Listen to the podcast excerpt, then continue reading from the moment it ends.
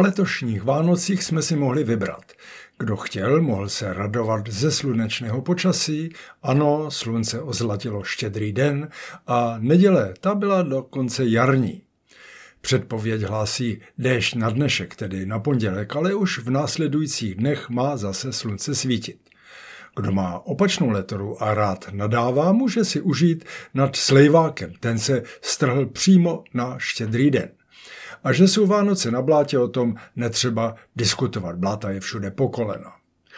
Slušila by se teď debata nad tím, zda byly dřív Vánoce jiné, zda byly ladovské, zasněžené. Ano, takové, jaké si pamatuju já. Jenže do diskuse nemilosrdně zasahují statistiky Meteorologického ústavu. Dokazují, že pro naši českou kotlinu je bláto typičtější než sníh a čísla vzpomínkami neporazíš. Protože čísla jsou tak říkajíc na papíře, kdežto vzpomínky, ach, ty jsou jako to štěstí mužka jenom zlatá, v našem případě bílá. Jedno ale se debatě, jak si myslím, vymyká. Jsou to vánoční stromečky, opírám se čistě o osobní zkušenost, možná je to někde jinak, horší.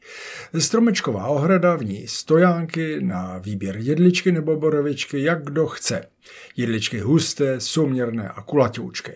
Stromečkový pán se chlubí, že je pěstuje on sám a že hustotu, pane, hustotu, získáte jen zaštipováním, ne stříháním. Musíte zaštipovat, ne stříhat.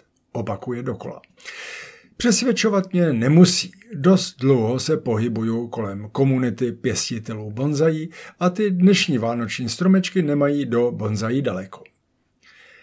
Tak tady opravdu neplatí, že dřív bylo lépe.